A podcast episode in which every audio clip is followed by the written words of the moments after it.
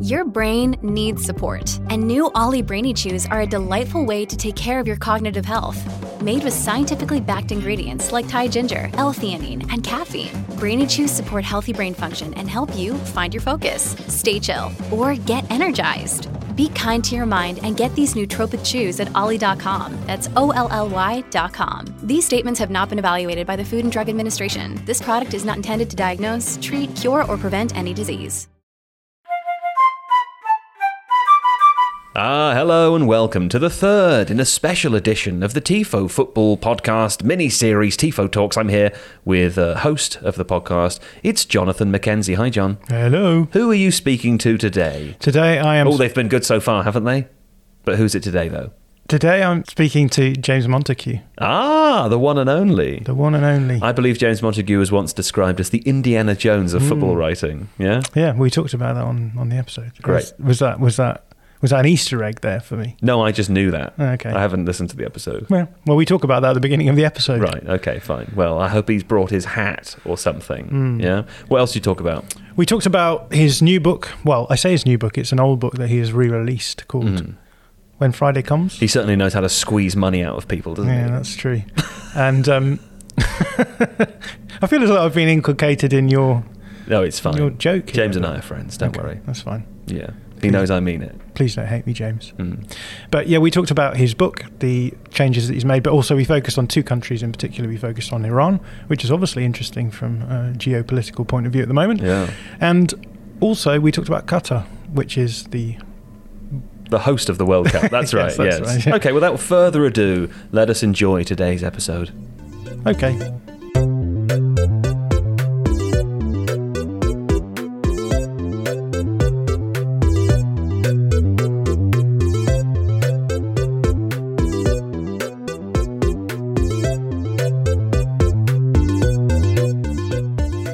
Welcome to TIFO Talks, a podcast on the TIFO Football Podcast Network. I'm John McKenzie and I'm joined today by a man who has been described as the Indiana Jones of football journalism, James Montague. James, how are you doing? I'm on brand. I've got the Tifo mug. TIFO mug, yeah. Is it the camera? Company man. Yeah. How do you how do you feel about being described as the Indiana Jones of football journalism? I hasten to add that is not my tagline. I mean, it's it's. Uh, I mean, I suppose it's quite nice, isn't it? I mean, this. I mean, a lot of people mention it. I fell out with the person who said it though, so, so I, f- I feel like I, I can wince a little bit every time I hear it. So that's for another conversation. Is is your job as exciting as Indiana Jones's, or is it glamorizing them? I've often said this, but I mean, I'd, I'd love to look like a 30 year old like Harrison Ford, but unfortunately, so no, it's not. So it's not as glamorous. I mean, it was a very exciting time, especially when I was writing When Friday Comes, which is kind of the beginning of everything that started in my life when it comes to journalism and writing. And there were, you know, scrapes. It was very exciting, but I, I've had a bit of time to kind of reflect on all of that because obviously with the pandemic, it all it all stopped. And so my life became quite day to day. It was very small. I moved to Istanbul, which is where my partner has a job, and it was you know I really enjoyed it. And th- I Quite a think quiet city, isn't it, Istanbul? Oh, it's a very quiet city, very laid back. But I mean, we live in a quite like nice little area of it. But there is a time I think where you can either carry on like that forever, or, or make that your your life and your identity, but you will probably not be able to have a family or a functioning life or really sleep properly. And you see that a lot with people, especially in, in our line of work. Or you can, or you can step back, and I kind of did that, and so I don't think I'll ever go back to it as much. But then, you know, then I'd go to. I mean, I was in Italy last week, you know, interviewing Lazio ultras in the Curva Nord, and then you tell people about that, and they're like, "My God, that's weird." And I was like, "Oh yeah, maybe that is." So maybe my level of what's weird or not is kind of different to most people. You're still getting your kicks then, but Still getting them somewhere. I've got some bio here I'm going to go through. So James has written for the New York Times, CNN, GQ, The Guardian, World Soccer, etc., etc., etc. I'm sure I'm missing some out as well. And he's also the author of three books, so 31 0 The Billionaires Club, and the book that we're going to talk about today, When Friday Comes, which has just been released with an Four update. books. Sorry. Oh, is there another one? Yeah. What's one? Did you say one three one two? Oh, I didn't mention four, Yeah. yeah. three. Yeah, one three one two as well. That's the last one. The last one. Yeah. But the dust jacket blurb of When Friday Comes reads as follows: For seven years, James Montague travelled to every country in the Middle East, uncovering stories of the beautiful game's survival and resurgence. While the region has often been divided, football is the Middle East's great uniting thread. So, James, how is football the Middle East's great uniting thread? Well, when I first moved to the Middle East, so it was like 2004, it was my first job in journalism. I was quite young and uh, didn't really have a lot of experience. And when I moved there, I mean, everybody has a you know, obviously I'm, I'm an outsider, I'm a foreigner, and everyone has a perception of what, what the Middle East is. And at the time, you had Iraq was falling to pieces in a in a kind of civil conflict that had been sparked by the Second Gulf War. You had all sorts of conflicts breaking out all across the region. It seemed to be incredibly divisive. There'd be there were cleavages everywhere that you looked, and when I started looking at football there, this came about completely by accident. It's just I just loved political football stories, and I kept seeing them wherever I went, eh, like in the local newspapers. I'd see one, and it would be like a throwaway story about how the Yemen national team had all failed a drugs test because they'd all been chewing khat, which is this leaf drug that grows at a certain altitude, which is highly addictive, and 80% of the population chewed, and it completely destroyed the economy. And it seemed to me incredibly emblematic of a massive problem that was happening in, in Yemen. So I'd go to Yemen and I'd find out about that and find out about the khat problem through football. And so I would end up doing all these these stories. And when I said it's the one great unifying thread is that everybody plays football. Everybody agrees on the rules of football. Like the base that everybody agrees with is the same. And the other thing is that, as well, is that if I had gone into those spaces almost as a, as a foreign correspondent, that can be quite difficult trying to get into like Dahiyeh, in the southern suburb of Beirut, where Hezbollah has its stronghold, where it has its offices. Very difficult to get access there, like to go there and, and really speak to people and, and do that unmolested. But you go as a football writer or go there to ask questions about football or their football team, Al Ahed, which is essentially they say not funded, but you know really is kind of supported by Hezbollah. All the doors were open to you. It was a completely different experience being a kind of sports writer in the Middle East. And so I saw this, uh, you know, it is a uniting thread, but it was also kind of open door that I don't think I had ever expected to see and to try to understand a place which, you know, I fell in love with. And I fell in love with its contradictions, its flaws, but also the incredible kindness that I saw as well across the way. And so, you know, and football gave me, I think, a pretty unique view on that. I mean, I'm not the first person to do that. I mean, you can see I mean, there's been some great books like David Winner on on Holland. You can see all sorts of book tour about German football. You know, I mean, even looking back to Simon Kuper's original, you know, the foundational text in this kind of little weird subgenre of football writing that we find ourselves in. This, this is quite and David Goldblatt as well, especially. You know, this is a you know, for 20 years, people have started to, to think of football as something that's not just a sport, but a, a really great mirror on society.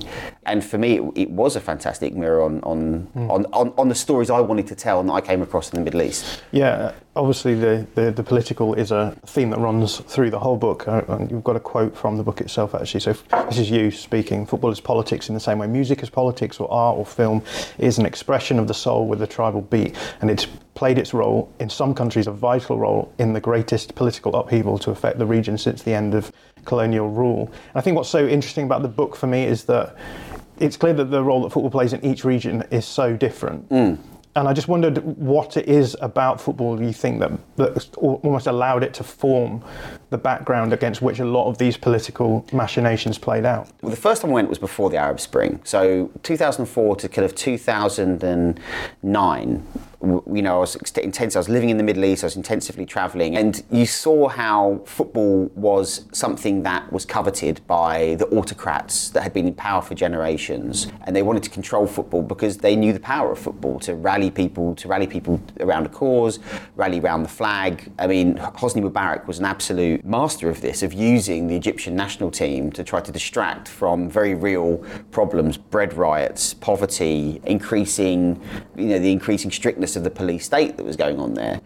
What happened in the Arab Spring, and I don't think this is unique to the Middle East, it just happens in places where civil society tends to have been kind of almost totally eradicated or truncated in such a way that it's very difficult to find a place to talk, to exchange ideas, is that that, that football terraces, and this is a really under thought of idea, is that football terraces are a space in civil society. And that's what I found in Egypt. When I first went to Egypt in 2007, and by accident I met the founders of the Al Ahly Ultras, which become the Ahlawi.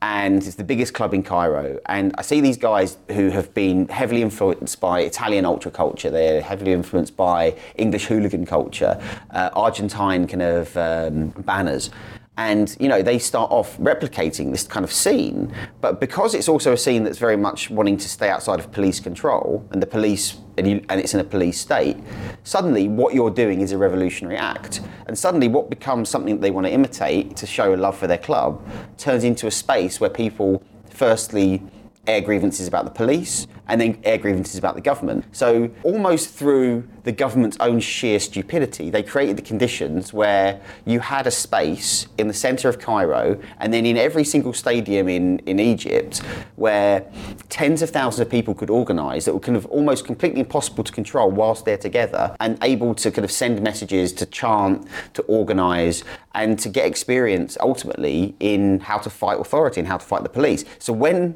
Tahrir Square happened, when the revolution happened in Egypt, who was it that had the wherewithal? Who was it that was, you know, that were on the front lines? You know, of course, there were ordinary people there, but as one, you know, ultra told me, you know, we we taught the activists if they throw a brick at you, throw it back. If they run at you, this is when you run away. This is when you attack. And this was a space that you often saw replicated across, I mean, not exactly the same kind of conditions. I mean, they're, they're slightly different in each place. But the idea of the terrace, of the of the curva as this reflection of, of unhappiness and a place to air grievances and a, a civil society space, it's very obvious to me. And you know, the Middle East was the first place where I saw that. Not only, you know, just people, you know, angrily telling that they're upset with the government of the day or whatever, but it actually leading to, to real, real change. Mm. It's worth talking as well about the fact that states use football as well. I mean, Iran is a great example of that, right? In, in the early 1900s, you see Reza Shah and Pahlavi Shah both using football as, as something which, which sort of fits in with their ideas of modernization. And then in 79, you get the revolution, and, and the, the, the Iranian state becomes much more where it becomes Islamicized, and and yet obviously, as you're saying, like football is used as a means of revolting for the people in, in, in the terraces, but it's also very much the, the state are aware of the role of football. Oh yeah, I mean dictators well. are dictators are addicted to football. It's catnip to them. They love it right? Because it definitely excites the same part of the brain that an authoritarian leader wants to excite, that type of populism, right? That kind of to be able to rally people around a, like a single cause or a single moment. The problem is that often they can't control it and it does get out of control. And prime example again is Egypt, but before the revolution, I went to Egypt, Algeria, which is the, the famous World Cup qualifier that ended up, I mean, it was weeks of riots essentially across Egypt and Algeria. And Egypt had the best team in Africa, but hadn't qualified for a World Cup since 1990. And Hosni Mubarak and his sons threw themselves behind the national team.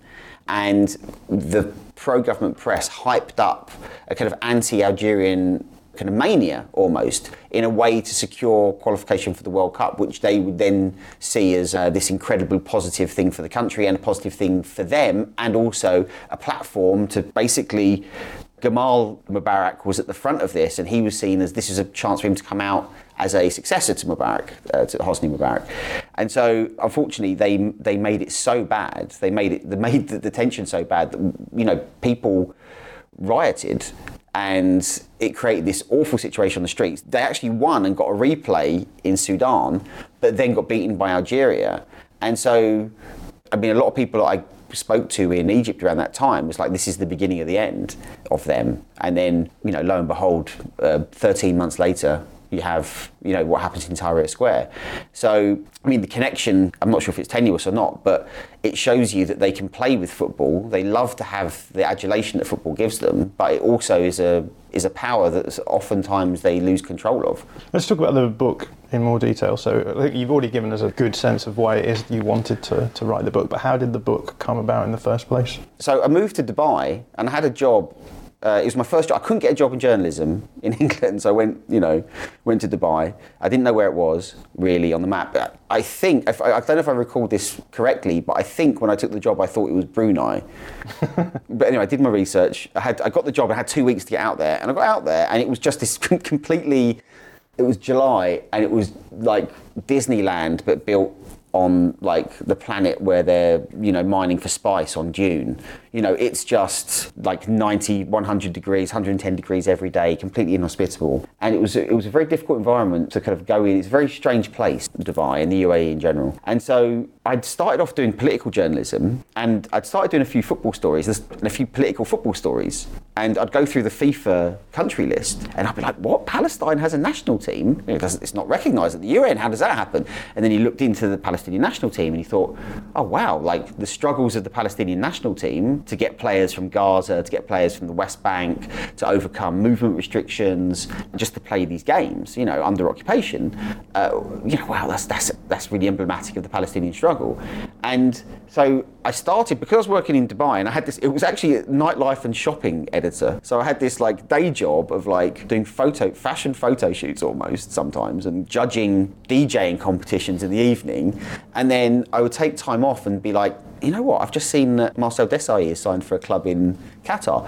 I think I'm gonna. I think I'm gonna take the weekend off and go there, or I'll take a week off because I'd heard that there's a new uh, sports centre being opened in Qatar called the Aspire Academy, and Pele and Maradona opening. I can't miss that. We'll get to meet get to meet Pele, get to meet Maradona. Or there would be, you know, I'd always wanted to go to Israel, and it was, then it was impossible to go to Israel because there was no Abraham Accords, there was no thawing of diplomatic relations. So I'd have to fly to Jordan and then take a kind of shared taxi over into the West Bank, past an Israeli border, and see the kind of awful conditions that a lot of Palestinians have to be put through if they want to move, leave or, or or come into the West Bank, and then go to Israel, and then you you know go to like I don't know I, wanted to go to the big Tel Aviv derby and and uh, understand the kind of left wing right wing dynamics between Beitar Jerusalem and and Hapoel Tel Aviv, which again tells a story of, of Israel that's a bit different to the one of just Israel versus Palestine, and so it just I, I, was just accumulating these stories and i thought that i could probably put this in a book with a narrative. I mean the first version of it is essentially me having a breakdown with no money and kind of stumbling through the, the middle east as a bit of an idiot like idiot savant and writing writing about all these kind of uh, incredible people that i'd met along the way. And as time went on, a lot of the people I met ended up, you know, playing these incredible roles, not just in kind of big events, political events that took place in the country, but you know, in, in the Arab Spring. And when the book came out, in the first book came out in 2008, you know, it came out the first week that Sheikh Mansour bought Manchester City. And I remember getting a phone call from CNN saying, like, you are literally the only person we found on Google that, like, Middle Eastern football can you come on and, and tell us who he is? Because we don't know who he is. No one knew who he was. And I mean, I lived there, so I, I, knew what the dynamic was. And there was a massive economic story that was brewing there. There was a massive political story there, and a massive football story there as well, because the Middle East has now moved itself to the centre of, uh, you know, it's, a, it's, a, it's probably the centre of power in world football now, if you think about the money that's coming from the UAE, Qatar, and now Saudi Arabia. And so, yeah, so I, I, wrote this book and then I updated it again. And I, and, and I kept across all these stories because then to me, they're not just stories, right? I mean, I lived this life and I spent a lot of time, I was embedded in, in, in these places and, and with, with people who I considered friends and um, who I'd seen, you know, jailed or die along the way. And so, you know, I'd always keep up to date with what, what was going on. So I felt that there was, with the World Cup coming, I felt that there was a need to kind of I know, also put kind of like an end to it, like a stop. Like, this is the final version of it. I can't keep updating this book. And so, of course, the, the big story is Qatar. And I've been going to Qatar since 2005 and seen mm. it grow, seen its reputation grow and then be tarnished. I've seen accusations of corruption. I've met workers in camps, kept in contact with them all these years, and seen how this, this story has ebbed and flowed. And, and so, you know, if there was any time for a book like this to come out, hmm. in this form, then it would have to be before the World Cup. Yeah, and we're going to come on to talk about Qatar later on. But before we do, just one of the things that stands out for me from that answer is just talking about you living through that book. You've met people, and if you read the book, it's not just meeting people who are big in the region. It's meeting normal people. It's meeting handlers who are mm. on the ground. And I just want it's a it's a banal point to say you know you can't really understand a culture or country without going there. But what what do you think you actually gain by living through those sorts of regions and, and, and being able to write off that back of that? There was um, I was a massive Manic Street Preachers fan when I was a when I was like a teenager, like the full feather boa eyeliner. I had I had like hair, and it was one of those things about a band like that is they're they're very literate And so I would, there, there would be some iconoclastic quote, and then I'd end up, I'd end up reading the book. And then. Um, tolerate this, your children will be next. Well, if you tolerate this, children will be next. Before you know it, you're knowing all about the Spanish Revolution. well, that's exactly the thing because I was, I mean, I was a big Holy Bible fan. That was my, that was my favourite album. And to be honest, like, you know, this is My Truth, Tell Me Yours is a good album, okay, but, you know, I wouldn't say it's one of my favourites. But if you tolerate this, your children will be next. There's a line in there that if I can shoot rabbits, I can shoot fascists. And, and I was like, where's that from? And they talked in their interviews about George Orwell and Homage to Catalonia. And so I, I read Homage to Catalonia, and that blew my mind because I'd read you know, journalism that I liked, reportage that I liked, but this was someone who didn't just go in there and follow a story. I mean, they were in it, they were fighting, they believed it, they were absolutely intrinsic to what was going on to them around them. And it seemed to me that this was the only way that you could really reflect the, the most accurate sense of things if he feared that bullet as much as the person next to him. And so it was a transformative thing to read for me because when I started doing journalism, it was obvious to me that was the only thing you could do. That's the only way you could approach um, a story like this or a book like this or any story. Is that if you're not there and if you don't feel it, if you don't feel the fear, if you don't smell the cordite, if you're not pitch side, if the ball doesn't hit you in the face, then there are lots of forms of writing. But for me, to tell that story, there's only one way I could tell it, and it was through that. And it has led because of that as well, I think you get. I mean, kudos is the wrong word, but it's one thing picking up a phone and trying to speak to someone. But if you're there and you're next to them and you've made the effort and you're talking to them in their language or, or you're trying to talk to them in their language, and you know, it just means that you build deeper relationships, you get much richer kind of stories from people. And you know, it, in a way, it stopped being work. It just, you know, I'm naturally curious about people. I love hearing people. Like, I, when I, even now when I do radio, like my favourite thing is vox pops. Like, you ask anyone who's in radio, they can't stand doing vox pops. They don't want to meet the public, right? They've gone past that. It's just something you do when you're on a like when you're doing internship or something. But for me, it was like this is this is what it is. If it's not this, then what is it? It's nothing. So in a roundabout way, it was kind of it was the Manic Street Preachers that got me there hmm. via Orwell, basically. Looking for an assist with your credit card, but can't get a hold of anyone? Luckily, with 24 7 US based live customer service from Discover, everyone has the option to talk to a real person anytime, day or night. Yep, you heard that right. You can talk to a real human in customer service at any time. Sounds like a real game changer if you ask us. Make the right call and get the service you deserve with Discover. Limitations apply. See terms at discover.com/slash credit card. This episode is brought to you by Michelob Ultra, the official beer sponsor of the NBA. Want to get closer to the game than ever before? Michelob Ultra Courtside is giving fans the chance to win exclusive NBA prizes and experiences like official gear, courtside seats to an NBA game, and more. Head over to michelobultra.com slash courtside to learn more. The book itself is a series of chapters, each set around a region or country in, in, in the Middle East. I want to talk about two chapters in particular because they're two threads that I think have come back Yeah. more recently. So Iran and, and Qatar. We'll start with Iran. Um, but I think what's interesting about these two is that each country represents a very different relationship to football. So with Iran, you have that the sort of more typical colonized version of football. Um, we talked already about the two shahs who, who are sort of attempting to, to bring Iran into, into a sort of more European configuration. Um, and then you have the 1979 revolution, where obviously this thing's turned around. It's, it seems a, a weird one for me because you almost expect that sort of logic to be the other way around, like extreme, an extreme religious state moving then towards modernization. Obviously, that, that process is probably happening a little bit more now, but interested in your sense of how football has played a role in the politics of Iran. I mean, in the beginning, not much because it got essentially football was stopped because the Iran-Iraq War meant that every able-bodied man had to go to the front line. This was a A lot of them died. ru- yeah, I mean, a ruinous conflict, brutal, almost kind of um, First World War level of uh, barbarity in terms of the numbers killed. I mean, if you look into how the Basiji, which is a kind of religious kind of militia almost of the Ayatollahs, and how they approached minefield clearance, which was essentially running across it because you get to, to God quicker. You know, a million people died in that conflict, and so it took a few years after that ended in 1988 for Iran to even return back to football, which is crazy because if you think in the Middle East, and the development of the Middle East. And I suppose in terms of, of qualification for the World Cup, which if you look at East and West Asia, West Asia has always been stronger, but it's usually the North African Arab teams that have qualified.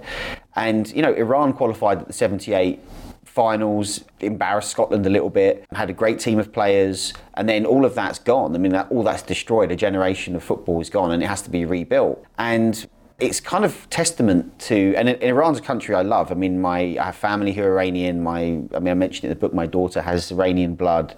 Uh, I've been to Iran several times. It's a fascinating country, incredible people it's a testament to their resilience, but also to their complete love of football that they can rebuild a league under international sanctions and still put together, even whilst being an international pariah, a kind of competitive international football team, probably the best in Asia, one of the best in Asia, qualified again for this World Cup. You know, to, to get to the World Cup in 98 and then have that incredible game against the great Shaitan where they beat the US 2 1 and then a million people were on the streets of Tehran to celebrate that, where the Ayatollah gave his again gave gave a speech saying, you know, we vanquished. I can't remember what the exact words were, but we, we vanquished, you know, the great Satan, and this is this is he's felt bitter defeat by your hands or something like that. And it's kind of interesting because, again, within dictatorships, football does provide this space, you know. And when I've been to Iran, what's interesting is that the kind of level of discourse around football is feverish.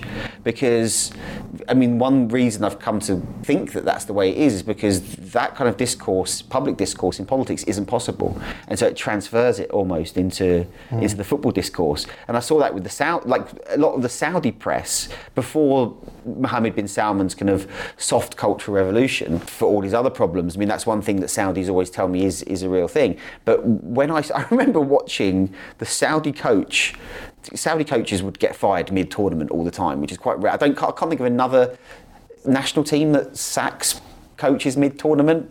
Can you think? I can think of three occasions where the Saudis have done it. They uh, fired uh, Carlos Parreira, like he'd won the World Cup in '94 for Brazil, and they fired him midway through the 98 World Cup. And there's one I remember I was in the 2011 Asian Cup uh, in Qatar and Saudi had lost to Syria and I saw this uh, I can't remember his name he was a Portuguese coach I think and he was literally being chased through the airport departures lounge like he'd murdered someone. You know, and the Saudi, and they were crazy. But it's almost the, the, the, sports press is a, is a kind of safe catharsis in a way that the political pages aren't, or are far more dangerous. I remember there's a, there's a story in the book where you talk about the. I think it's your first trip to Iran. You go to the Azadi Stadium, and there's a recognition that you're sort of a Westerner who can comment on things. And, and one of the first questions that's asked to you is like, "What do you make of George W. Yeah. Bush?" Yeah, I mean, I mean, it's not. I mean, I, I imagine me and them shared a very similar opinion about him. you know, to be honest. But it, yeah, it was that because because he's so isolated. I mean, also as a British passport holder. Um, British citizen, I mean, we are little Satan, so it's almost impossible for us to get, certainly as a journalist. I mean, I, I, managed to get one in, in 2018, but when I went the first time, I just thought, do you know what? I was living in Dubai, what's the worst thing that can happen? I get deported. It's only a couple of hours flight back, it'll be fine. But as it happened, I met this really well connected guy who said his father was a minister in the former Khatami reformist government. Mm because Ahmadinejad had just come to power, just been elected, and he said he could talk me in, and I just all right, and he did.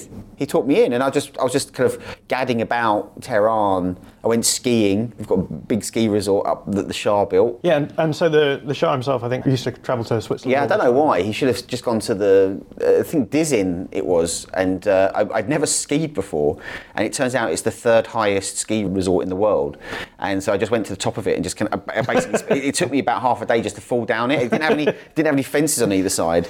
So I did I, I, did that, and I was just and I went and interviewed Ali Daei, who was but then the he was he was still playing for the national team then, and he was the he was still the international world record holder for international goals, uh, which was smashed by Ronaldo, I think last year or the year before.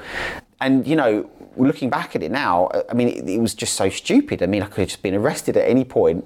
I didn't hide that I was a journalist. I ended up, you know, but again, this is another thing about being a, a kind of football journalist is that although I'd never really seen myself as a football journalist, by saying I'm writing about football, people kind of assume you're an idiot. And so, like, what damage could you do? And that's also why I think I got access to a lot of the spaces that I probably wouldn't have got before. Yeah. Uh, I've got a quote here from a guy who showed you around Tehran, I believe, called Arash. Yeah. He well, said, I think, I think, I checked him out recently. I think he's been banned from Iran now. Oh, wow. Yeah.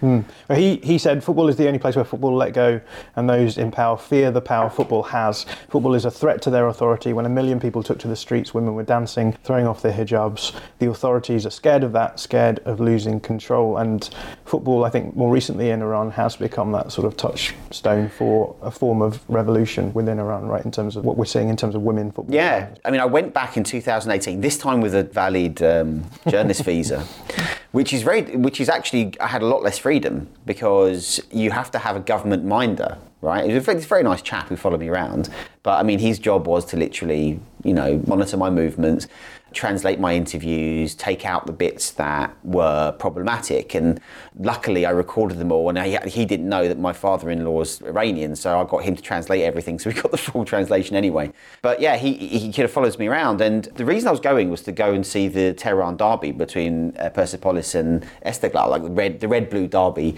Azadi Stadium packed, 100, maybe 120, 130,000 people in there You've got the two ayatollahs on either got side. the two got, got the two ayatollahs that the, the the former well I mean they're both ayatollahs but yeah the yeah you got the uh, Khamenei and Khatami on on uh, either side Khamenei and so you've got those and I, and I love that picture I always like, take that picture The I people the- on, on the top, well, don't they? They get do they climb on top of the board? no, no, you wouldn't do that. It'd be highly offensive. So, but um, so, but yeah, I went there, and it's just an incredible thing. It's an incredible part of football culture that you don't get to see. We think we know everything about football in the world, right? But like going to watch an Iranian game where there's 110, 120,000 people at a league game, like if more people actually got to experience that, they'd have a very different view of what Iran is. And you know, I turned up, and it turned out Gianni Infantino was there. He'd just been made FIFA president, just won the vote, and so he was there. And I was checking Twitter because I was using a VPN, so I could use it because Twitter's banned in Iran. And I saw that there was, I followed this account called uh, Open Stadiums, at Open Stadiums, uh, which is a collective of female Iranian activists who bring to people's attention the fact that women are banned from going to Iranian football stadiums, even though there's no law about it. It's just official law. It's just it's, it, it's happened that way. And I discovered that there was dozens of women got arrested outside the ground. Some of them dressed as men trying to get in, which was uh, I don't know if you've ever watched the film Offside, the Iranian film, which is life imitating art in a way. And so I was like, wow, okay, they've done this with Infantino here. This is a great thing about the derby. Branko Ivankovic was in charge of Persepolis. I'd met him when he was in charge of the national team in 2006 but this is what I've got to do. So I, I, went out and I tried to find these female activists. And so I contacted Open Stadiums, and it turned out to be this very clandestine. Uh, this moment where we were we agreed to meet, but we didn't want to tell each other what each other looked like, just in case anybody was looking or overhearing. I had to lose my minder as well. Like I said, oh, I don't feel well. I'm going to go back to my hotel. He dropped me off at my hotel. Then he left, and then I snuck out and went on the metro and got up and met her and eventually we found each other and we talked and it was we did we did talk in a, in a cafe and she gave me this most incredible interview about this tiny space that she operates in and she would be jailed f- for speaking to me with no shadow of a doubt. And we, we actually we did the interview quite near to Evin prison which is where political prisoners go. And she University calls of the University of Evin because so many you know it, so many members of the intelligentsia are there you know so many doctors and professors and the bravery of her to meet me and to continue to advocate against this, which has become a hugely embarrassing political issue for the government as well, for the regime. I mean, there's many different power centres. And I ended up meeting several of the women who were arrested as well. And they were defiant. I mean, they were, okay, I'm going to do this again. We're going to keep doing this mm. until, until this happens. And so it became this massive issue ahead of the 2018 World Cup. And I actually met Sarah, which is not a real name, who one of the people who runs Open Stadiums, and we we actually went to her first ever game, which was also had the best ending for a game ever. It was it was uh, Iran Morocco, and Morocco scored an own goal in like the 96th minute, and it was just you couldn't have. I mean, you can script it. I know people say that. I mean, football cliches will probably say, don't say you couldn't write it, but you couldn't write it. You know, it was just a wonderful ending to this story and moment. But of course, you know, you had like Sergio Ramos tweeting, uh, you know, Infantino absolutely nowhere. Like, did not speak out about these women when he was there. A complete moral black hole in this issue. Said he raised it privately. No one believes him. And one of the interesting things that Open Stadiums told me was that, you know, a lot of other female activists kind of looked down on her because she'd chosen football as the thing that she as the way of achieving greater rights for women, whereas there, there are bigger issues about the inequality in the law. There's the fact that the hijab is compulsory. But for her, this was deeply important. And as it's turned out, when you tap into football, it has an international resonance in a way that perhaps women wearing the hijab doesn't, or certainly like a, not an all encompassing kind of resonance across every type of country, every gender. And so to have created this international movement in a way, and it's and it's worked. I mean, there've been times where there's been backwards and forwards, women have been let in and they've stopped it again. But there was a match a couple of weeks, ago, I think it was last week, Esteghlal, where they let women in buy tickets in big numbers. So it looks like it's it's slowly changing. So it's the activists that previously looked upon this as something that, you know, was almost beneath them, mm. uh, see this as a as a legitimate way of trying to secure rights for women, which will lead to other rights. Yeah, and I think those parts of the books are actually some of the most moving parts. The fact that just the sheer expectation that we have that if we yeah. want to go to a football game, we can just go to a football mm. game, and these these women go along knowing that they will be arrested, and who knows what could happen to them, and yet they carried on. Yeah. There's a there's a quote about I, think one of the women being being told, "Oh, if you take a Syrian flag in, I think you just pretend to be Syrian yeah. and get in no problems." And she was like, "No, but I want to feel as though I can, as an Iranian, do this very basic thing." I mean, the funniest thing was when one of the activists I was interviewing told me that when they were all arrested, they were all in the prison cell together. Some of them were dressed as men, some of them weren't, because the person I was talking to didn't go dressed as a man, but others others did attempt to. And often you'd see women who then post their pictures online when they do it, and they, you know, they've really gone to town on it. Like a really, that's a really convincing beard that they've drawn on or like stuck on, and you know, the haircut and the way they're kind of, and then uh, what she was saying is that they were then discussing with each other how best to pass yourself off as a man in, so that they don't get detected next time. They were like mimicking walks and how to sit with you, like with the man spreading and stuff. And so I love that idea that this, in this, like almost like you know, um, usual suspects, that they put all these people together, but they make the thing that they, I don't know who would be the Keyser Söze in that, in that, in that analogy, but they, you know, they make the thing that they wanted to kind of avoid, which is a better connected activist network and exchange of information that helps them do this in future. But no doubt, I mean, England are playing Iran in the World Cup. Iran, a very strong team. We, we will no doubt undermine, you know, we will take them lightly. No doubt uh, this will be one of the biggest games in Iranian football history. They've got USA in this group as well. Like the political significance of this will not be lost on the regime, and it won't be lost on the players either, who will want to kind of, you know, have an underdog status and give it a bloody nose. But th- so this issue will come up again, but particularly in England because once you've got a team like Iran in your group, a lot more journalists and people pay attention to it. But to be honest, in over the past I mean, I first saw women protesting outside the Azadi in 2006 when I first went. It was literally the first thing I saw when I went to a football match. You know, this is almost a 20 year, 15 year process. Mm. And so they're getting there. You know, I think it's the last country on earth for this for this to happen, and you know it has to end. But everybody from male fans, female fans. I mean, Masoud Shojaei, the captain, asked Hassan Rouhani, the the president, please let women into the stadium when he had the chance. So there's a lot of will, but it's a very complicated place and it's very difficult to, to get anything done. Well, from one complicated place to another, let's go to Qatar and talk a little bit about that. And again, Qatar, really interesting context, the, the way that sport is being used there in terms of, and I guess another tool of modernisation mm. in that sense, but almost in a sort of marketing ploy sense. Yeah. So that lots of sport being used all the time by the Qatari uh, government to raise the profile of, of Qatar. And one aspect of that is they managed to get the World Cup. Now, and we've already mentioned before we came on air that you get asked about corruption yeah. in the World Cup process. But what's your what's your take on Qatar getting the World Cup? Because in many respects, it feels like actually a natural move for FIFA to make in a lot of respects. I mean, I wasn't surprised at all when they won. I wasn't surprised when Russia won because if you look at Blatter and his vision for world football, I mean, obviously now he's a busted flush, completely tainted almost a, a, joke figure now. But if you look back and try and strip some of that away, you know, one of the big things was trying to move the power of football away from the centre of Western Europe and to try to democratise it somewhat, try to spread it to every corner of the earth.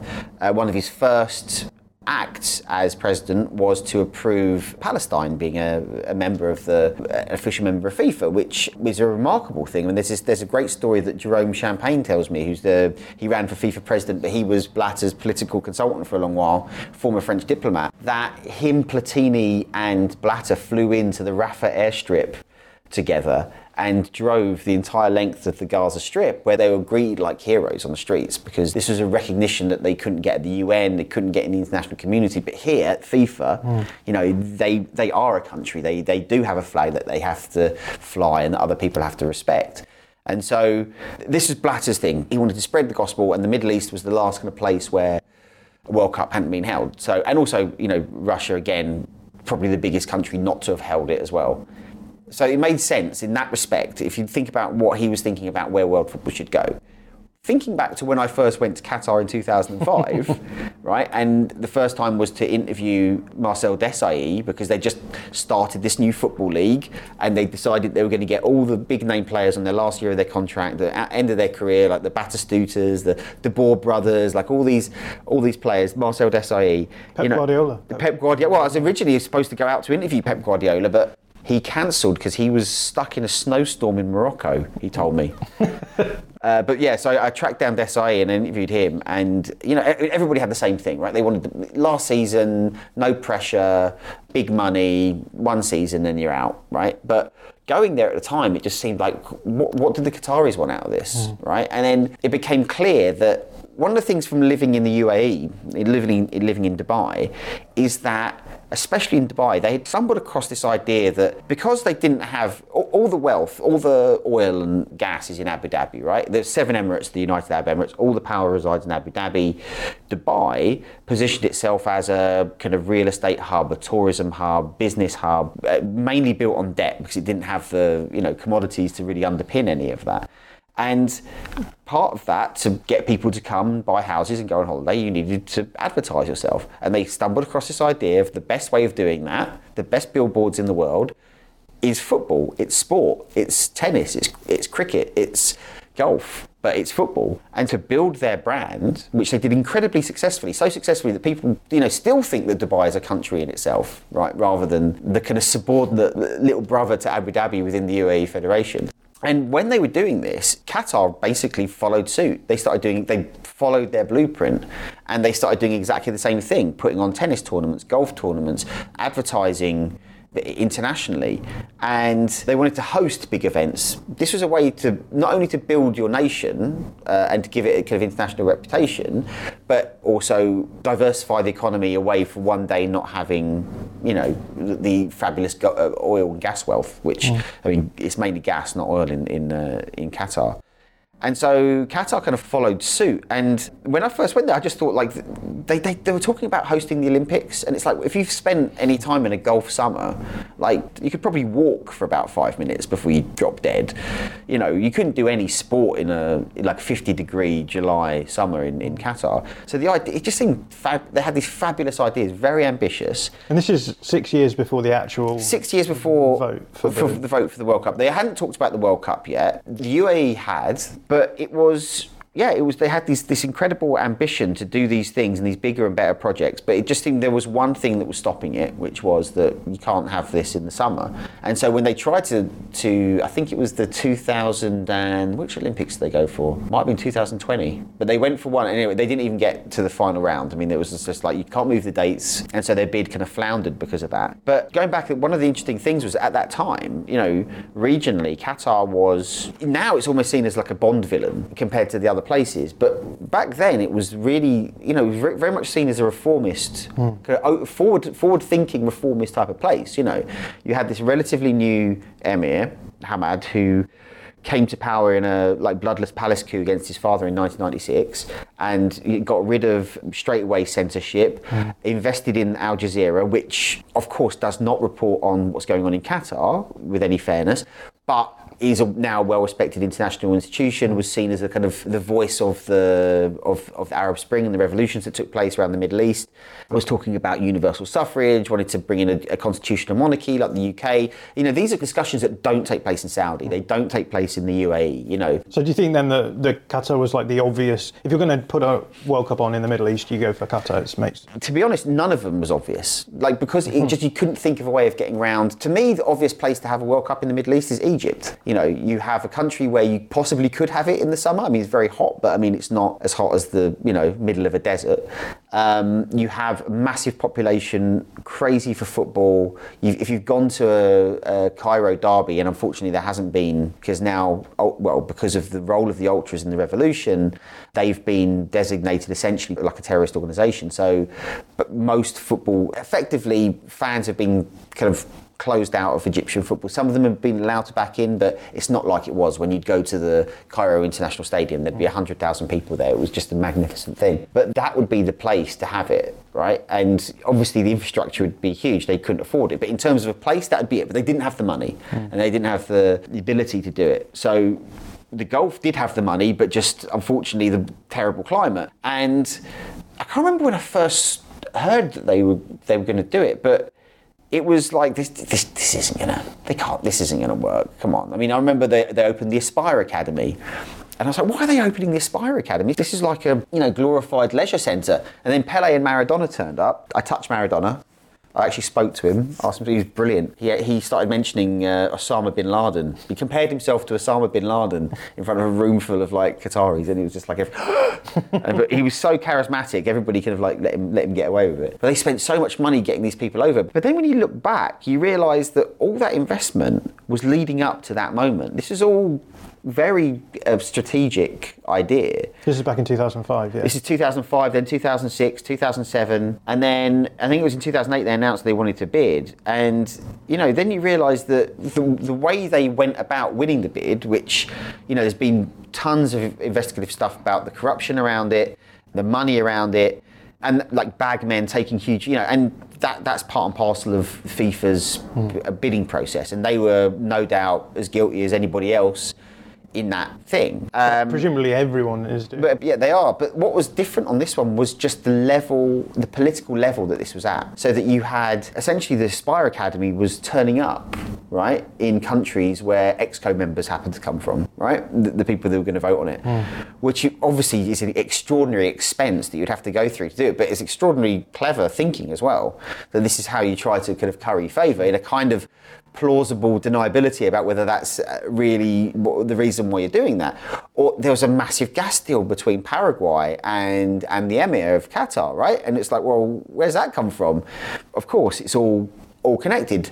Then you had the Qatar Gate investigation into what's happening about the sale of Paris Saint Germain, uh, the Crown Prince, now the current Emir, was sitting in on this meeting with Nicolas Sarkozy and Platini, allegedly, um, where where there's been allegations he was asked about whether he would vote, was told to vote for Qatar, uh, and in return, you know, there's all, all sorts of benefits to the French economy and for PSG in particular. And so it was just the sheer political level and the political kind of cash, like the amount of political currency they dropped in getting the World Cup because they realised that with that, and or they thought at the time that having that would be the ultimate country builder, the ultimate brand builder. And now that we've come through this kind of like almost been dragged through a hedge process of um, you know almost 12 years since it's happened maybe that might be the case, but it's also the case that it brought this huge microscope onto the country, mm. which I don't think it was prepared for, and you know also has in some ways damaged its reputation internationally. This podcast is going to come out just before the World Cup mm. kicks off, so looking back now, what do you make of like the Qatar World Cup? I don't know. Was it was it Mao Zedong was asked about what the effects were of the French Revolution, and he said it's too early to tell. I think it's like I don't know if that's a that's a made up story or not, but it's it's too early to tell. I mean, it's been fascinating watching how Qatar's reputation changed because it got the World Cup and the kind of interest it got afterwards, and it showed the power of it, but also it showed, I think, a lot of people's prejudice as well about, about a Middle Eastern World Cup and about an Arab World Cup. I mean, it has rightfully been pilloried for the kafala system, which I mean, there's a lot of great activists out there that were trying to tell the world that this one of the great economic crimes of the 21st century is taking place in the Gulf, and it's it's British companies, it's Western companies that are enriching themselves off this. I mean, I remember going to one massive British construction company that was building a mall in in Dubai, and found their workers living next door to this, you know, office with SUVs and everything. And they were living, there was like sewage running through their offices. People were crying because they, they couldn't leave because their passports had been taken and they weren't being paid. And that there, it was common, it was quite common amongst uh, the workers to go and kill themselves on the Sheikh Zayed Road because if they were killed, they would get blood money and they were worth more to their families dead than alive. And I remember trying to write this story for, for like a, a British newspaper, and they're like, ah, I said, the story's been done. And in the end, I wrote for the big issue. And it, now it's been done. People didn't want to hear about it. And th- this, this was kafala, this system of kind of ownership of your workers, which gives absolute control um, over them, uh, destroyed and continues to destroy millions and millions and millions of lives. What the World Cup did was suddenly people took interest in it, and suddenly it was a stick to beat Qatar with.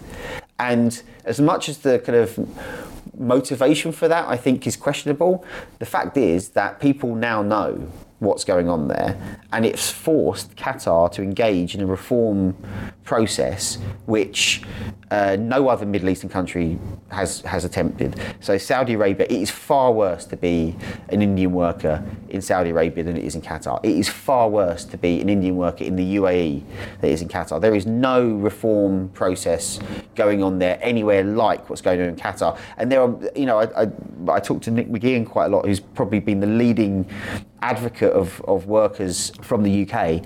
And, you know, he's very, very sceptical of, of what's happened. And I'm sceptical of what will happen after the World Cup when, when this microscope moves on.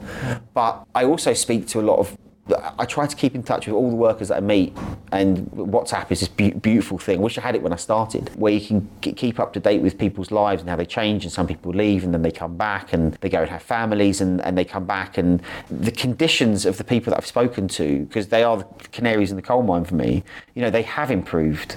And they do talk about it, the level to where it should be.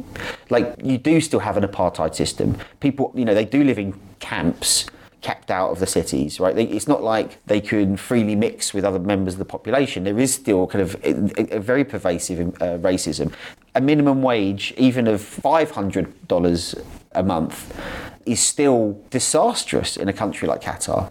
You know, it, it, it's just offensive in a country that's the richest country on earth.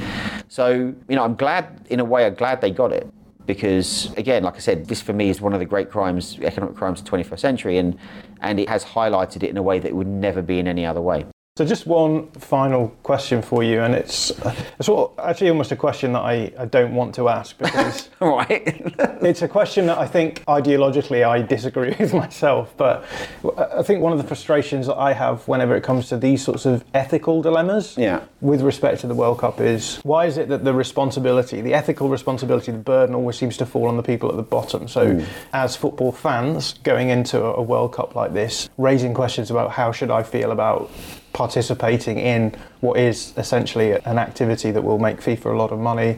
Uh, we've already talked about how Sepp Blatter's model was to, Yeah. to expand FIFA to all the corners of the earth. So this is just a, this is a, in many respects a big PR project. Yeah. You've talked about the the kafala system and, Yeah. and the fact that you know many migrant workers have died in the in the production of this of this World Cup. So I just wanted to talk to you a little bit about the that ethical aspect.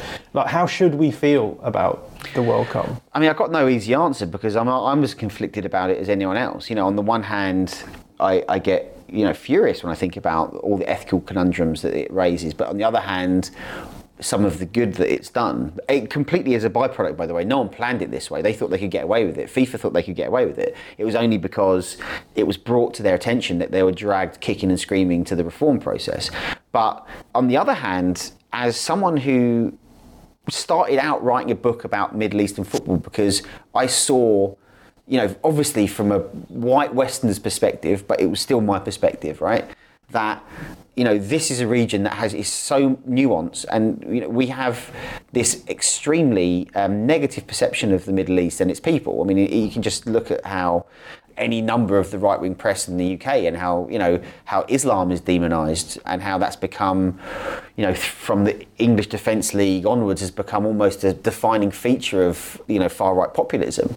You know, I wrote a book that tried to counter that in some way, that say that you know this isn't a place that's scary. It's beautiful. It's diverse. There's so much history there. there I mean, you know, there's science there that think it's in Baghdad.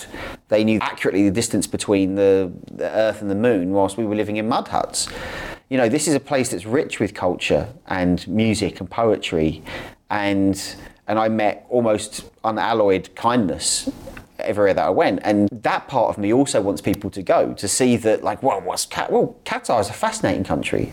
Qatar is a fascinating place. It's not this barren. I mean, there is a. I mean, it's a very small place. It's very hot, but everywhere has a culture, and the history of Qatar is is, is you know I find that absolutely fascinating, and so it will be a completely different experience to watch football in the Middle East, and it wouldn't be as much of a kind of Arab experience as, say, an Egyptian World Cup, which I think would be one day I really would love to see that if they let me in the country. FIFA need to get you on board with this because you seem quite up for an I, Egyptian. World. Well, I had I had a weird idea that it should be an Egyptian, Tunisian, Libyan World Cup, but then just you know, obviously the civil war happened and that was going to. not that anyone would listen to me, but like, but I was like, why not just instead of investing two hundred billion dollars on that, you know, if you really want to build soft power, build a World Cup in somebody else's country and spend it there. Mm. I mean, Qatar would be forever loved for something like that, you know, and it'd be cheaper than the money they spent trying to prop up the Morsi government. But um, so that side of me says that, you know, even a country that is as kind of unusual as Qatar will give you a unique experience and, and you by being there and the World Cup is almost like a Potemkin village anyway. Like I mean Russia was a bit like that.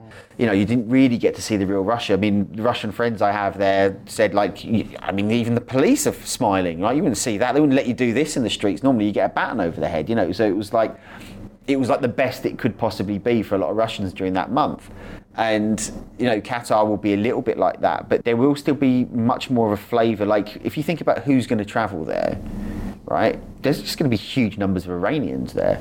So I think it's going to be more of a Persian World Cup than, a, than an Arab World Cup. But it will you'll get to hear those sounds that, that I kind of fell in love with when I when I started writing this book. And so although I'm conflicted by it, I, I mean I'm gonna I'm gonna try and go. And I know that's the go-to criticism for a lot of uh, like Man City fans or uh, Newcastle fans or uh, I mean, actually I don't speak French, so I don't know if PSG fans do this, but like Chelsea fans, oh I bet you're going to the World Cup, aren't you? As if like criticising any the money. But you know, I've seen this. I've been reporting on this process since 2005. I feel that, like, also it's got to end for me. Like, this is the end. Like, I'm, I'm, I'm done. I'm done with Qatar after this. You know, and so I want to see how it goes. And I don't think I'll have a hotel. My plan is to get a tent and camp somewhere because the weather's going to be great. In November in the in the Gulf is probably the only time you can really walk around outside. so, so yeah, I mean, it's it's a really tough question because I do understand how people should, you know, it is difficult to, to come to a moral conclusion by it, and I'm still conflicted by it. But again, going back to why I do the things I do in the way that I do, the only way you really understand something is by standing there and, and breathing it in, and I think that's the same for this. When Friday comes, the updated version is now out. It is. How do people get hold of it? With Ebury, I think you can get it in shops. So I think in Waterstones, and I mean Amazon's the best way. I mean, I wrote a book that basically, you know, all billionaires are bastards. Although that's not the title of it. I wish I'd called it that. uh, yeah, but yeah, go give some money to Jeff Bezos and buy it off Amazon. Well, James, thanks so much for coming on today. Thank you very much.